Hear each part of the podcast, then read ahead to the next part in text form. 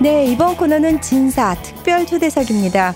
평창 올림픽 덕분에 정말 오랜만에 펼쳐지고 있는 한반도의 화해 모드와 관련해서 꼭 모셔야 할 분이 스튜디오에 나와 계십니다. 네, 긴 말이 필요 없죠. 뭐 저는 항상 뭐 팬으로서 좋아하는 분이신데요. 김대중 대통령의 삼남 그리고 한반도의 평화 통일을 항상 기원하고 활동해 주시는 민화협의 김홍걸 대표 상임의장님 나오셨습니다. 네, 안녕하십니까. 반갑습니다. 반갑습니다. 예, 안녕하세요. 김원걸입니다 어유 근데 이 방송 알고 오셨어요? 아, 예. 네. 이 방송이 저희 민주당의 공식 팟캐스트고 네. 예, 예. 사실 우리 당원들과 권리당원들이 제일 많이 듣는 예. 방송이기도 합니다. 우리 당원들한테 한번 공식적으로 인사 한번 부탁드려도 될까요?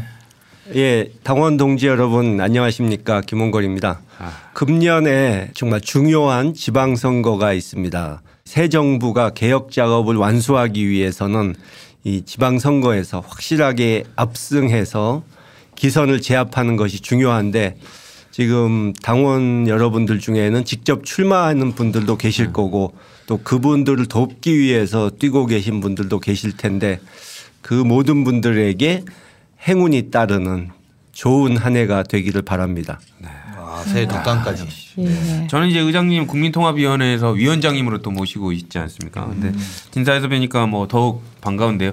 이번에 지금 또 구정 때 평창 올림픽하고 합쳐져서 또 많이 바쁘셨을 것 같아요. 어떠셨습니까? 예. 또 올림픽 개막식에도 갔었고요. 네. 아. 또 아이러니하게 같은 테이블에 아, 누가 있었어요? 황교안 전 총리와 아. MB 전 대통령이 아이고. 앉아 있어서 아, 사진 본 것 같습니다. 예, 예. 아. 참 애매한 분위기였죠. 뭐 네. 인사는 나누셨나요? 인사는 했습니다. 아.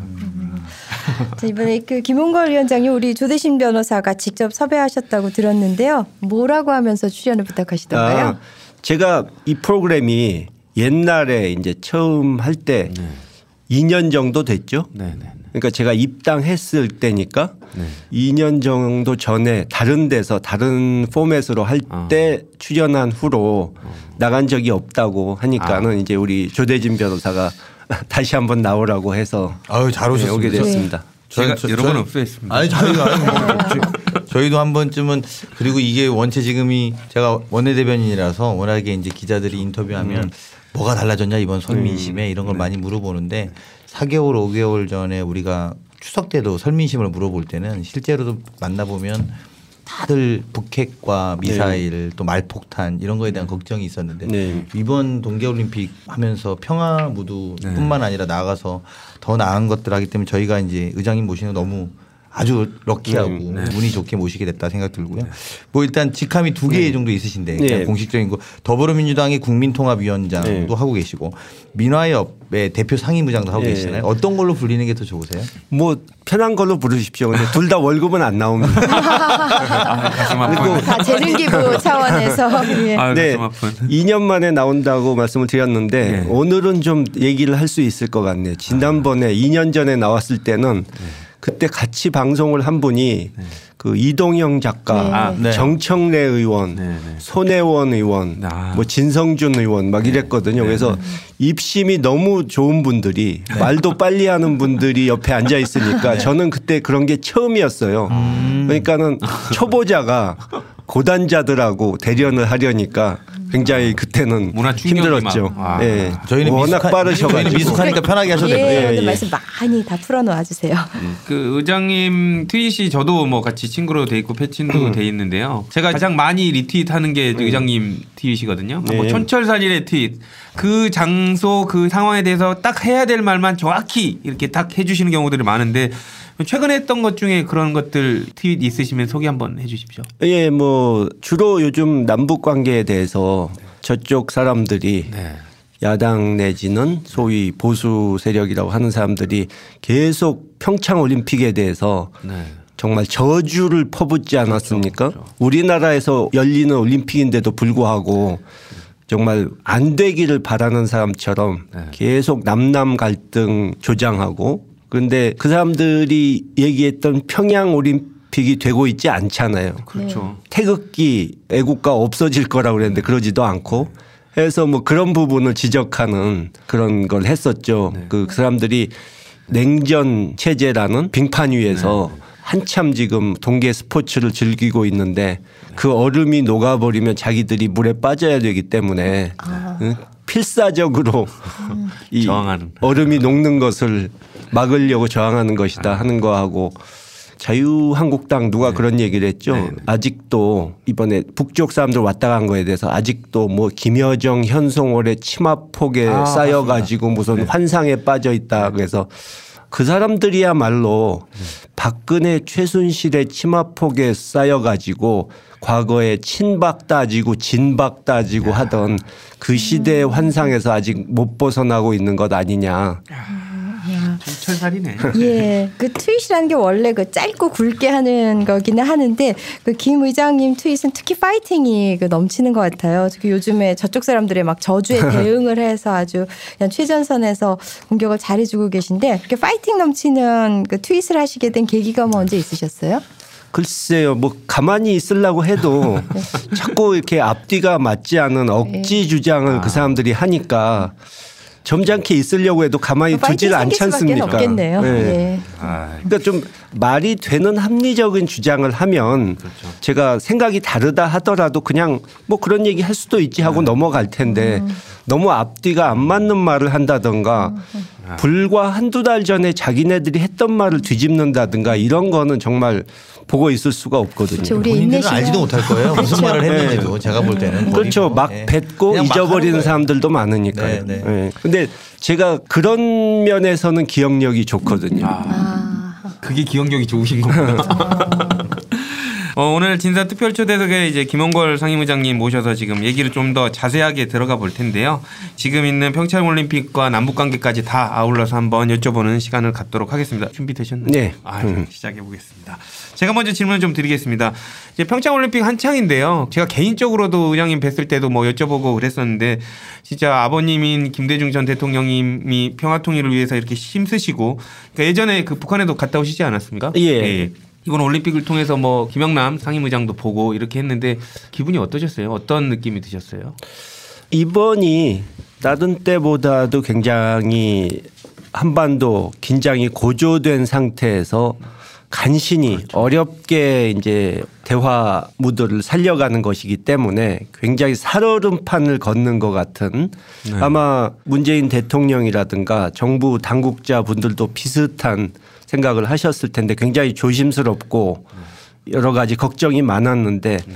다행스럽게 북측에서 내려온 분들이 위에서 어떻게 얘기를 듣고 왔는지 모르지만 굉장히 조심스럽게 행동을 하고 또 남쪽 사람들을 자극하거나 국제사회에 자기들의 이미지를 나쁘게 할 수 있는 그런 행동을 하지 않고 음. 조심스럽게 행동을 잘 해주셔서 평화 올림픽 분위기를 지금 만들어 가는 데는 많이 도움이 되는 것 같아요. 북측도 우리의 올림픽을 성공시키려고 조심하는 예. 전체적 기조로. 그러니까 결국 저는 그 신년사에서 그걸 느꼈는데 네. 이제 민족의 경사라고 하면서 남쪽의 올림픽 네. 또 자기네의 그쪽식으로 얘기하면 공화국 네. 창건 70주년 그걸 두 가지를 들지 않았습니까? 그러니까 결국은 남쪽의 행사가 잘 치러질 수 있도록 협조할 테니 네. 당신들도 좀 협조해 달라. 뭐 이런 식의 얘기가 아니었나 하는 것을 느꼈고 특히 그 예술단 공연 서울 공연 마지막에 제가 갔었는데 네. 음. 그 마지막 장면에서 뭐 우리 다시 만나요인가 뭐 이런 노래를 하면서 네. 화면에 생각지 않게 이산 과거의 이산 가족 상봉 오. 그 자료 화면을 트는 네. 것을 보고 네. 어 저쪽에서 확실하게 그 아. 화해 제스처를 보내고 있구나 맞습니다. 하는 점을 느낄 수 있었죠. 그 장면에서 그 김영남 위원장이 정말 눈물을 펑펑 예, 예, 쏟았잖아요. 그러면서 저도 정말 가슴이 뭉클했는데 음. 저는 삼지연 관현악단 서울공연 원래는 교문위원들이 초청 대상이었는데 신청한 분들이 너무 많아서 아, 그 예. 저희 의원들은 다 잘렸어요. 그래서 못 녹화 방송으로 만족을 예. 했었어야 하는데 또 TV 조선에서 네, 그 녹화, 녹화 중계를 하잖아요. 근데 처음에 그 공연을 할때 아나운서 멘트가 되게 저는 감동적이더라고요. 예, 예. 정말 통일을 바라고 우리가 한결이고 그런 걸 절절히 담아갖고 오프닝을 하더라고요. 그리고 음. 남한 가요도 많이 불렀고 또그 껄끄러운 부분 우리에게 껄끄러운 부분은 다 개사도 해줬고 근데 네, 예. 저는 또 그 주목하고 싶었던 게그 미국의 보편적인 민요들이요. 왜 그 홍화의 골짜기, 아, 예, 올드 블랙조, 예. When a Child Is b o 이런 거를 다 메들리로 음. 해줬잖아요. 그게 미국에 대한 그런 유화적인 태도라고 보이고요. 또 삼지영 악단이 북한에 가자마자 또 공연을 했는데 남조선 노래를 많이 불렀다고 조선중앙통신 네, 보도가, 보도가 되고 네. 해서 나름 북한이 최선을 다하고 있다 이런 네. 생각이 강하게 들더라고요. 그 지금 의원님께서 말씀 주셨는데 저쪽에서는 그러니까 야당 쪽에서는 아 북한이 이용하려고만 한다 뭐 이런 비판들이 있지 않습니까? 근데 그게 아니라 상임의장께서 보셨을 때는 아 북한도 좀 진심인 면이 있다 이렇게 느끼신다는 거죠. 예, 그 지금 말씀 방금 하신 것처럼 네. 그 공연 내용만 봐도 뭔가 여러 가지 신호를 아. 우리와 세계에 보내는 느낌을 받았다는 거죠. 아, 그렇죠. 김영남 의장도 뵙고 김여정 음. 부부장도 만나셨죠 이번에. 예, 예, 예. 예 그리고 예전에 김정일 위원장 사망 때 방북하셨었잖아요. 예. 예, 그 가족들이 다 예, 갔었죠. 예, 그때 아. 가셨을 때 김정일 위원장도 뭐 인사를 한 걸로 알고 계신데 그때 예, 잠시 인사했습니다. 네. 어, 그때 뭐 길게 대화는 못했고요. 네. 그 음. 상주인 입장이어서 음, 그렇죠. 음. 그쪽에서 따로 면담을 해야 되지만 상주라서 그러질 못한 점을 양해해 달라. 아. 뭐 그렇게 얘기를 하더라고요. 그래서 조문하는 장소에서 잠시 인사만 음. 나눴는데 그때만 해도 굉장히 앳되고 네. 어려 보이는 느낌이었는데 금방 몇 달 안 가서 음. TV에서 보니까 금방 분위기가 이좀 성숙해 보이는 아. 훨씬 나이가 들어 보이는 음. 좀 카리스마가 있어 보이는 분위기로 바뀌는 걸 보고 네. 어우 저렇게 순식간에 사람이 바뀔 수가 아. 있구나 하는 생각이 들었죠. 이번에 김영남 위원장이나 김현정 부부장 같은 경우에 사실은 이제 우리 김홍글 위원장님이 김대중 대통령의 아드님이고 그리고 네. 사실은 북측에서는 뭐 김일성 시대에서부터 뭐 아마 제가 알기로는 세분 정도의 가족까지 잘 돌보라고 하는 분들 네. 중에 하나가 음. 김대중 대통령, 그다음 문익환 목사 뭐 이런 네. 인들이 있었던 걸로 제가 음. 기억나는데요. 네. 그런 면에서 보면 굉장히 북측에선 특별하게 생각하는 그렇죠. 분이신 거잖아요. 네. 뭐 다른 그러니까 이야기 별로 없었나요? 뭐 당연히 지금 말씀하신 대로 그6.15 정상회담은 네. 이제 돌아가신 저희 아버지와 김정일 위원장의 네. 위대한 업적이다 이렇게 네. 북쪽에서는 선전을 했기 때문에 6.15는 굉장히 신성한 걸로 이렇게 네. 치고 있거든요. 네. 네. 그래서 뭐 그분들도 당연히 그렇게 나오는 걸 텐데 김영남 위원장하고 인사 나눴을 때도 예, 굉장히 반가워 하면서 아. 돌아가신 어른의 유업을 네. 잘 이어가길 바란다. 하고 덕담을 하더라고요. 아. 상당히 호감을 갖고 계시는 거고 예, 지금 예. 정치인으로 치면 뭐 현정은 회장은 뭐 경제인이니까 예, 예. 정치인으로 치면은 사실상 김정은을 만나본 유일한 분 아니신가요? 그런 셈이죠. 아, 예, 예. 그렇구나. 음, 음, 음. 그러면 사실상 뭐 그인터넷에서 어, 그런 얘기가 나옵니다. 뭐 대북 특사 뭐 이런 부분에 대해서 누구를 보내야 할 것인가에 관련돼서 초점이 맞춰지고 있는데 많은 분들이 김홍걸 상임의장님을 언급을 하고 있어요. 왜냐하면 북한도 또 김정은도 그 상임의장님을 만나봤었고 그렇고 김대중 대통령에 대한 좋은 이런 이미지 때문에 이렇게 후보로 오르고 계신데 어떻게 생각하세요? 글쎄요, 뭐 과찬해 주시는 건 고마운데 제가 보기에는 이제 일단 특사에 시급하게 보내야 될 필요성은 많이 줄었고요. 음. 그러니까 과거에 이 남북 관계가 안 풀리고 있을 때는 사실 특사라도 보내서 돌파구를 마련해야 하지 않을까 네. 이런 생각을 했는데 지금은 이제 풀리기 시작했기 때문에 네. 뭐 판문점이니 이런 데서 고위급 회담도 할 수 있고 하니까 특사의 필요성은 좀 줄긴 했는데 이번에 우리가 예상했던 것보다 저쪽에서 좀 더 강하게 나왔잖아요. 예. 그러니까 명목상의 국가 수반인 김영남 위원장 또 김정은 위원장의 분신이라고 할 수 있는 김여정. 여동생 김여정 네. 부부장이 와버리는 바람에 네. 우리가 보낸다 하더라도 네. 급을 안 맞출 수가 없게 됐고 네. 일단 저는 제 생각에는 일단 미국이나 주변국들에게 네. 좀 현재 상황을 잘 설명하고 우리가 어떻게 이끌어 나가겠다 네. 우리를 믿어라 네. 하고 좀 설득을 해 놓은 후에 특사를 보내는데 네. 그 급은 이제 저쪽과 어느 정도 또 맞춰야 되니까 음. 단장은 최소한 음. 총리나 부총리급이 갈 수밖에 없지 않을까 음. 그런 생각이 드네요. 음. 아니 근데 그런 면에서 보면 이제 사실은 우리 방금 이제 의장님 말씀하시는 걸 좀 정리해 보면 우리가 과거에 굉장히 경직됐던 국면에서 특사가 반드시 빨리 그렇죠. 조치했어야 된다라면 네, 네. 지금은 전반적 화해 무드가 형성이 됐기 네. 때문에 네. 오히려 격을 맞추는 게 좀 더 중요해진 그렇죠. 시점이고 그리고 주변국들과 협의를 음. 충분히 또 충분히 해야, 해야 되고, 그래서, 네. 그래서 아마 오늘 대통령의 워딩으로 나온 것은 어, 남북정상회담 언제 하냐 이런 질문에 네. 우물에서 숭늉 찾지 음. 마라. 네, 그건 아마 음. 속도 조절론 즉 전화가서 예. 보면은 국제사회에서 인정받는 예. 남북 대화를 하겠다는 의지 이렇게 그렇 해석해도 되는 거죠. 음. 그러니까 남북 정상회담을 잠깐 말씀드리자면은 북쪽에서 이번에 좀 파격적으로 해서 우리를 감동시킨 부분이 있지 않습니까? 네. 근데 과거에 우리도 6.15때 네.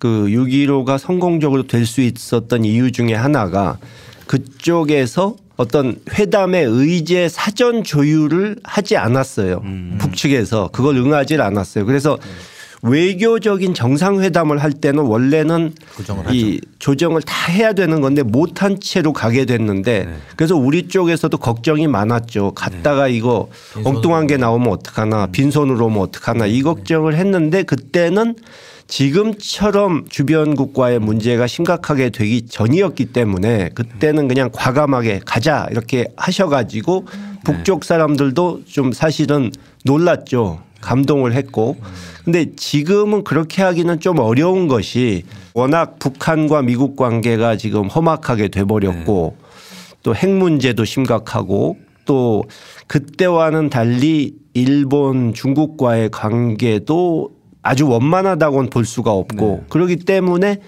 여러 가지 주변국과의 조율이라든가 또 가면은 어떤 성과를 올릴 수 있을 것이냐 여러 가지 검토를 해보고 그러니까 사전에 뭐 정부 대 정부 간의 접촉, 민간 교류 이런 걸 하면서 분위기도 성숙시켜서 남남 갈등도 줄이고 이런 게 돼야 음. 할수 있지 않을까 정상회담을 그래서 저는 음, 네. 빨라도 8 1로 음. 늦으면 연말까지 갈 수도 있다. 음. 저도 이제 그런 면에서 보면 사실은 우리 청취자분들도 알아야 되는 게 우리가 첫 번째 6.15 김대중 대통령께서 정상회담을 한 게 집권 3년 차였단 말입니다. 네. 그리고 두 번째 노무현 대통령이 14 정상회담 한 것이 집권 4년 차였습니다. 그렇죠. 이제 그것들은 실무적인 문제들보다도 사실은 주변 국가의 관계 뭐 지금 은더안 네. 좋지만 말이죠. 그리고 더나아가서는 국민들의 호응과 반응이 같이 올라올 때 네. 정상회담이 이루어질 수 있는 점을 좀 감안한다면 음. 지금 이제 우리 김홍근 의장께서도 하시고 있는 말씀이 어쨌든 성급하게 무엇을 추진하는 것보다도 네. 이미 어, 이런 평화 무드는 형성이 돼 있으니 이것들을 지속적으로 유지하면서 주변 국들의 관계를 좀 잘 풀고 이러면서 단초를 좀 구체적으로 낼 수 있는 걸 좀 찾는 것이 시급하다 이렇게 네. 보시는 것 같은데. 그러니까 주변국이나 국내적으로 반대만 없다면 네. 당장이라도 가셔서 대화를 하면 저는 물꼬를 틀 수가 있다고 보지만 네. 현실이 그렇지가 그러니까. 못하니까 그렇죠. 네. 그러니까 사실 지금 정부가 지금까지 조심스럽게 잘해 나가고 있는데 네. 참 굉장히 지금 어려운 상황인 것이 다들 잘 아시겠지만 네. 남북 관계란 게 굉장히 여러 가지 어려움이 많지 않습니까 풀어가는데 그렇죠. 그러니까 신중하고 조심스럽게 차근차근 해야 되는데 한편으론 음. 또 한편으로는 워낙 북미 관계가 험악하니까 또 한없이 시간을 끌면 기회를 놓칠 수도 그렇죠. 있고 그러니까 굉장히 네. 지금 어려운 음. 상황인 거예요. 음. 특히 잘 되지만 그 어려운 상황이다. 예. 어떤 의미로 그러니까 보면. 한편으로는 시급하게 빨리 해야 되고 그렇죠. 한편으로는 또 맞습니다. 서두르면 안 되고. 네. 네. 그 이제 3월 말이면은 이제 올림픽 또 패럴림픽까지 다 끝나는데 그 포스트 올림픽 때그 시기에 주변 관계국들과 어떻게 이제 관계 설정을 해나가야 될지 이게 참 어려운 문제인 것 같은데 저는 이번에 북한 고위급 대표단 관련해서 또 저한테 감동적이었던 거는 그 타고 왔던 비행기가 네. 고려항공 PRK 615잖아요. 네. 그러니까 PRK는 피플스 리퍼블 코리아 그래서 북한이고 615가 그 이번에 편명을 바꿔 붙였다는 거 아니에요. 아. 그만큼 이제 615의 북한이 가치를 두고 있다는 거고 그만큼 남북 관계가 개선되기를 바라는 마음을 그쪽이 갖고 있다는 이제 네. 그런 징표라서 이걸 좀 잘 살려 나갔으면 물론 좀 전에 말씀하신 대로 그 충분한 주변 여건이 조성이 돼서 그 분위기 하에서 조심스럽게 한 발 한 발 뛰기는 해야 될 텐데 참이 네. 3월 이후 어, 어떻게 남북 또 주변국과 관계를 갖고 가야 할지 좀 걱정이 큰 것 같습니다. 네. 그 국내 정치에 관련된 협조 이런 것도 좀 필요할 것 같은데 지금 뭐 자유한국당 쪽에서는 맹공을 하고 있지 않습니까? 북한과의 대화에 평화와 통일을 지향하는 미나의 의장님의 일치로서 봤을 때 야당한테 이런 걸 좀 자제하고 어느 정도 어떤 협조를 해야 되지 않나 이런 그 주문 같은 거 있으시면 한마디 해주시면 좋을 것 같아요. 예, 지금까지는 북한도 그렇고 국내의 이제 강경 보수 세력 네. 이쪽도 적대적 공생을 해오지 않았습니까? 네. 서로 상대편이 뭔가 험한 말을 하거나 네. 도발을 하거나 이러면은 저것 봐라. 응? 저 사람들 때문에 우리가 위협받고 네. 있다 하면서 딴 건 제쳐놓고 네. 그것만 가지고 자기들의 정당성을 인정받으려는 네. 존재를 인정받으려는 그런 적대적 공생 관계가 남북에 서로 있었고 네. 또 심지어 일본 미국의 강경파들에게도 그런 게 있었죠. 네. 북을 이용하는. 근데 이제는 북핵 문제가 워낙 심각해져 있고 그러니까 마지막 단계까지 올라와 있기 때문에 적대적 공생을 너무 즐기다가는 어. 공멸할 수도 있다. 야, 이제 그만해라. 아. 응. 어. 적대적 예, 그 얘기를 하고 싶어요. 그냥 예. 공멸, 예, 예. 자멸할 수 있다. 예, 예. 그리고 이번 올림픽 전부터 지금까지 이렇게 쭉 보시면은 이 자유한국당 측에서 네. 계속 뭐 평양 올림픽 뭐 어쩌고 하면서 네. 했는데 별 효과가 없지 않습니까? 그렇죠. 국민들이 예. 국민들이 별로 거기에 관심을 안 가져주고 네. 올림픽을 정쟁에 써먹는 것 자체를 별로 국민들이 달가워하시지 않잖아요. 네. 근데 그 사람들은 선거는 다가왔고 할 줄 아는 건 그것밖에 네. 없으니까 지금 마구 되던 안 되던 집어 던지는데 자기가 집어 던진 것이 부메랑이 돼서 돌아올 수도 있다 하는 점을 기억해야 됩니다. 돌아오게 해야죠. 예. 저희 뭐 아까 제가 잠깐 모두 말씀드린 것처럼 지난 추석 때 민심, 작년 추석이죠. 추석 때 민심만 보더라도 약간은 아 이게 문재인 정부가 맞나? 왜냐하면 막뭐 북핵 미사일 예, 막 예. 이런다고 하니까 이제 실제로 그런 제가 지역과 충남 아산인데 네. 평택에서 미군 헬기가 떠요 수십 대가 그럼 동네 분들이 야 진짜 전쟁 나는 거 아니야 예, 이런 예. 걱정을 했었다면 이번에 평화 올림픽이 되는 걸 딱 보면서 아 이 방향이 맞는 거였어. 네. 예, 이게 지금 그리고 그때는 야당이 엄청 선동했거든요. 막 네. 자, 마치 이제 중국한테 네. 우리는 뭐 어떻게 됐고 미국하고 네. 어떻게 네. 돼서 코리아 패싱이고 트럼프와 김정은의 말폭탄 그 진짜로 적대적 공생 관계그 사람들을 이용해서 본인들이 이렇게 있다가 이번에 평창 올림픽이 평화 올림픽으로 되는 걸 보면서 네. 아 국민들이 이게 맞다 네. 그리고 결코 저거에 한 번 더 저런 어떤 색깔론의 논쟁에 더 이상 놀아나면 안 되겠다 네, 그렇죠. 국민들이 그렇죠. 이렇게 느꼈기 때문에 저는 지방선거에서 우리 좀 네. 당원들 중심으로 또 이런 심판의 기류를 좀 만들어줘야 되지 않나 이런 네. 생각입니다. 지금 박근혜 정권이 아직 있다고 한번 상상을 해보십시오. 아, 뭐. 대중 관계나 대북 관계나 아마 엉망이었을 겁니다. 네.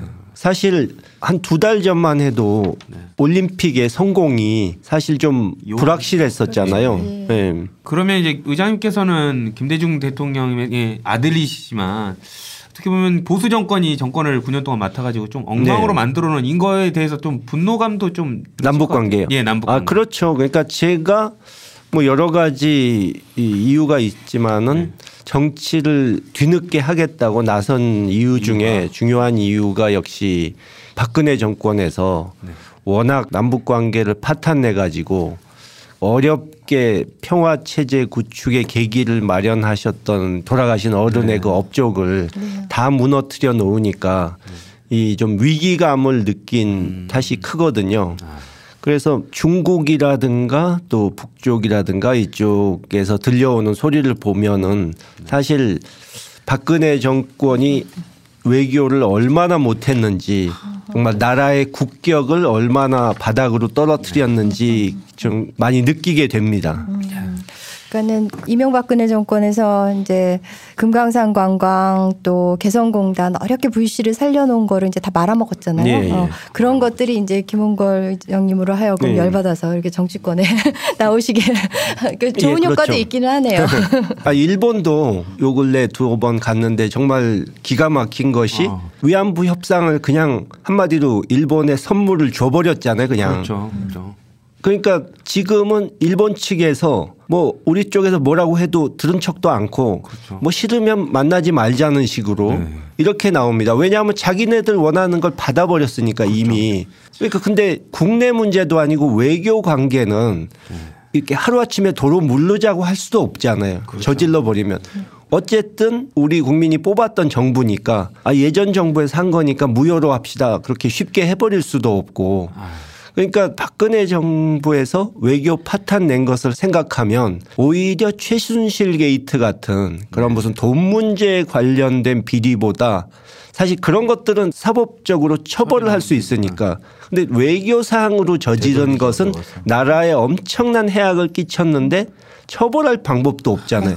더 큰 죄입니다. 네, 그게 사실은. 예, 네, 예, 복구 불가능한. 우리 외교 평화 이런 이야기 하다가 지금 약간 잠깐 좀 주제를 전환해서 제가 그 호남을 중심으로 한 전망을 한번 여쭤보고 싶어서요. 왜 음. 제가 이런 생각을 네. 했냐면 사실은 김대중 대통령이 아드님이시기도 하고 또 김대중 대통령이 호남을 중심으로 해서 실제로 큰 정치들을 만들었던 그렇죠. 기반이었던 것인데 네.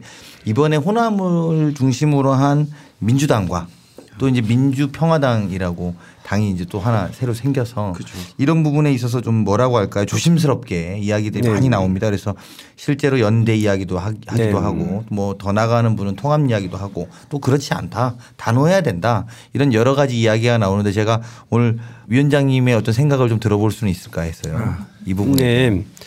글쎄요. 저는 여러 가지 얘기가 나오는데 아직은 무슨 연대니 통합이니 음. 그런 얘기를 하기는좀 네. 이르다고 생각하고요. 네, 네.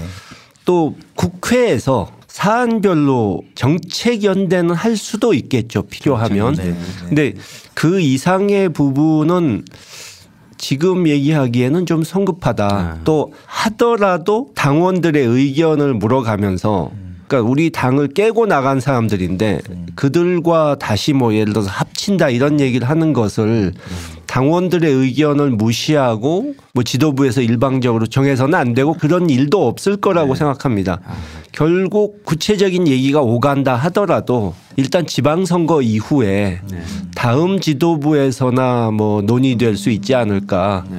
지난 대통령 선거 때 호남에 있어서 그협혁한 수고를 해주셨는데 그러면 이제 방금 말씀 주신 게 호남의 정서는 예. 민평당, 그러니까 소위 말하는 민평당 예. 쪽 의원분들과 뭐 정책연합이라든지 이런 걸 하는 걸 그렇게 달가워하지 않을 거다. 그러니까 의회에서 정책연대는 네. 필요하면 할 수도 있는 거죠. 네. 의석이 필요하니까. 음. 근데 선거연대라든가 무슨 통합이라든가 이런 부분은 너무 앞서 나간 아, 얘기가 아닌가. 지방선거까지 네. 어, 명백하게 국민들의 심판을 받고 그렇죠. 그리고 난 네. 다음에 그 이후에라도 당원들과 음. 함께 상의해서 의견을 물어서 그 입장을 정하면 될 문제다.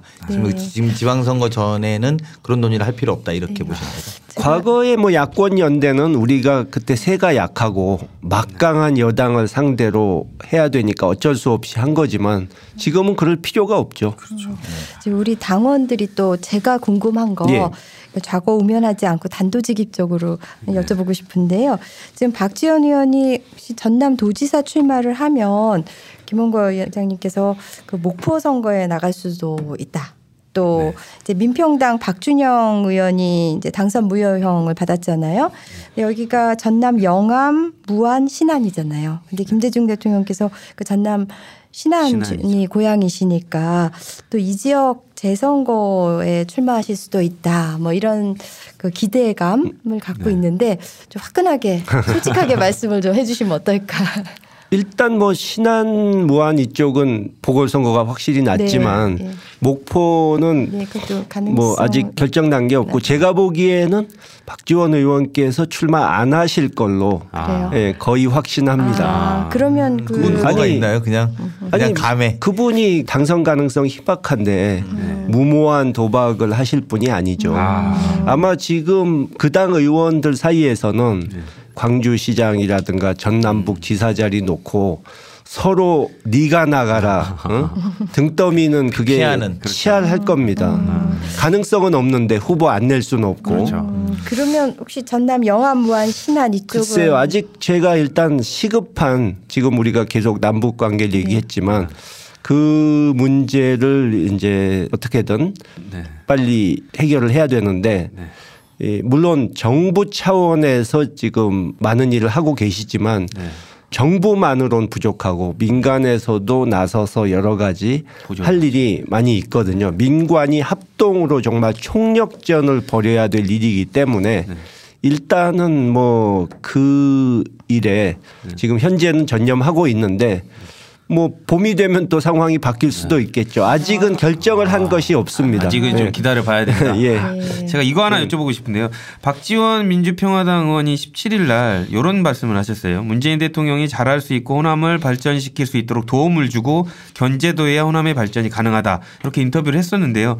정작 이렇게 박지원 그 의원의 별명이 김대중 전 대통령의 비서실장 네. 아닙니까? 네. 그렇지만 이제 정작 선거는 저번에 다른 당에서 뛰지 않았습니까? 이거의 말의 진심이 뭐라고 생각하십니까? 그러니까 문재인 대통령 일단 도와야 된다. 네, 도와야 된다는 그 말이 글쎄요. 도지사 나가기 위한 건지 아니면 다른 저희가 있는 건지 진심인지. 글쎄요. 정치 구단이시니까 여러 가지 생각을 하시고 하신 말씀이겠죠. 네. 근데 여러분 잘 아시지만 작년 5월까지만 해도 그분은 안철수 후보가 돼야 나라가 산다. 네. 문재인 후보가 되면 큰일 난다. 네. 이러셨는데 몇 달 지나니까 네. 아유 안철수 후보 떨어진 게 잘 됐다. 그러니까요. 큰일 날 뻔했다. 네. 이러시잖아요. 그러니까 지금 하신 말씀이 또 몇 달 후에는 또 바뀔 수도 있기 때문에 일단 기다려 보시는 게 좋지 않을까. 출마하면 당선 가능성이 어느 정도 된다고 보시죠? 어느 전남도지사 아, 아, 아, 출마 안 하신다고 아, 박지원 의원께서 아, 아, 그러니까 제가 보기에는 아, 출마 어, 전남도지사로 그쪽 당의 간판으로 누가 전남도지사 나왔을 때. 네. 가능성이 희박하기 때문에 안 나오실 거예요. 네, 희박한 것을 아시면서 위험한 도박을 하실 분이 아니다 아, 그거죠. 잘 아시니까. 네. 아 예, 알겠습니다.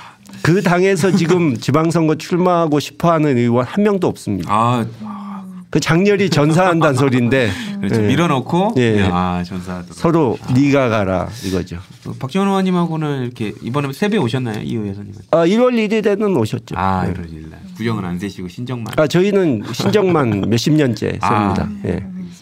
지금 이제 뭐 남북 관계나 지방선거 예상까지 좀 해보고 있는데요.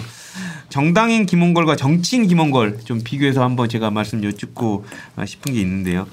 어, 정치인 김홍걸로 살아보시니까 어떤 다른 점이 뭐가 있으신가요? 예전에 그냥 학문만 공부하시다가 네. 정치인으로 거듭났을 네. 때 이제 좀 바뀐 거 내가 정치인이 됐다 그래서 지금 뭐가 변화가 있다 이런 부분은 음. 뭐가 달라지신 것 같아요? 뭐 좀 길가면 알아보는 분들이 아. 좀 있다는 거 하고 음. 네.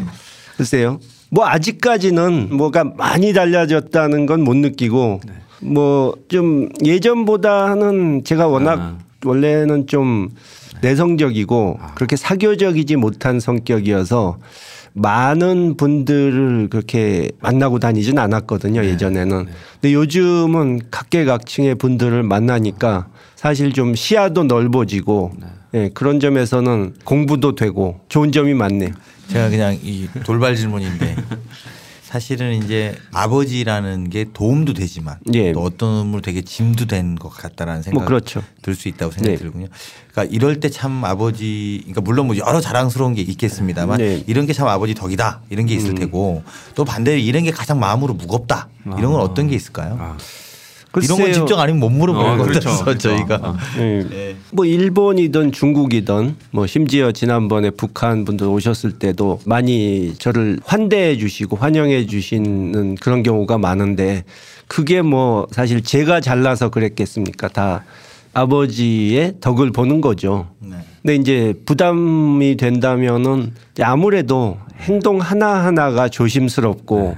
제가 그렇지 않습니까? 우리 사회에서 전직 뭐지. 대통령의 자식이다 하면은 그 사람이 뭔가 잘 되면 아저 사람은 다 배경이 좋고 뭐 아, 버지덕 그렇죠. 봤을 거야 이렇게 얘기할 것이고 잘 안 되면 음. 아이 전직 대통령 아들이 저것밖에 안 돼 그리고 아, 또 흉보일 그렇죠. 것이고 그러니까 사실 맞추기가 쉽지 않은 그렇죠. 거죠. 그렇죠. 네. 네. 그런 게 많이 부담으로. 아, 네. 네. 이제 뭐 그래도 정치의 뜻을 가지고 들어오셨기 때문에 큰 꿈은 가지고 계실 것 같은데 그게 이제 이번 지방선거는 넘어가고 다음번에 이제 보궐선거에 나가실 수도 있다는 말씀을 하셨잖아요. 제가 볼 때는 이미 정치는 하고 계신 거고 네. 이미 정치는 하고 네. 계시는 거고 이제 뭐 다만 어 네. 벽보를 언제 붙이냐는 아, 그렇죠. 시점에 시점의 문제일 텐데 그것도 뭐 흐름대로 되지 않겠습니까? 글쎄요. 그 네.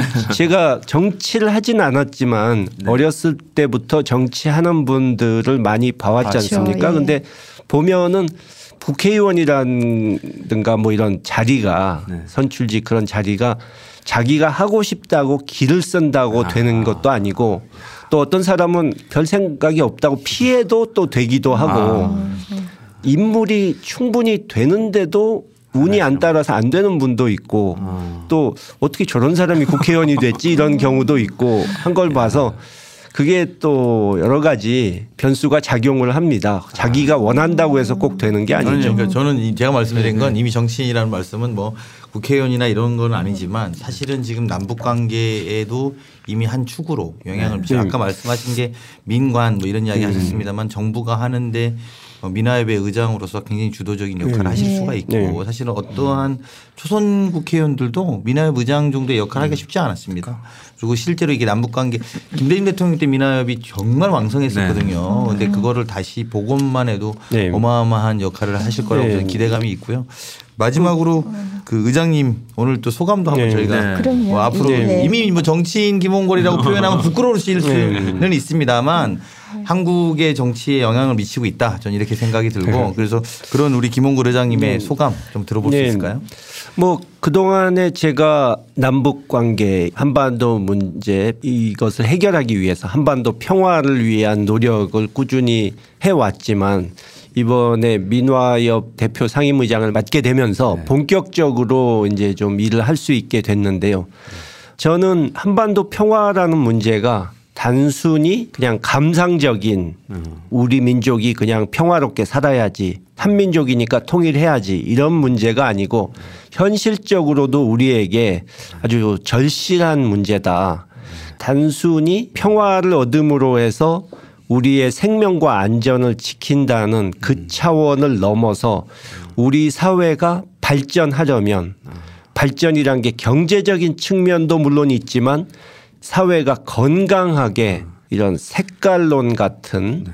그런 것이 없어지고 진보와 보수가 다 합리적으로 정치를 하는 그런 건강한 사회가 되기 위해서라도 한반도의 긴장 완화와 평화가 필요하다 네. 그런 생각을 가지고 이 한반도 평화 문제를 위해서 전력을 다해서 음. 뛸 생각입니다. 음.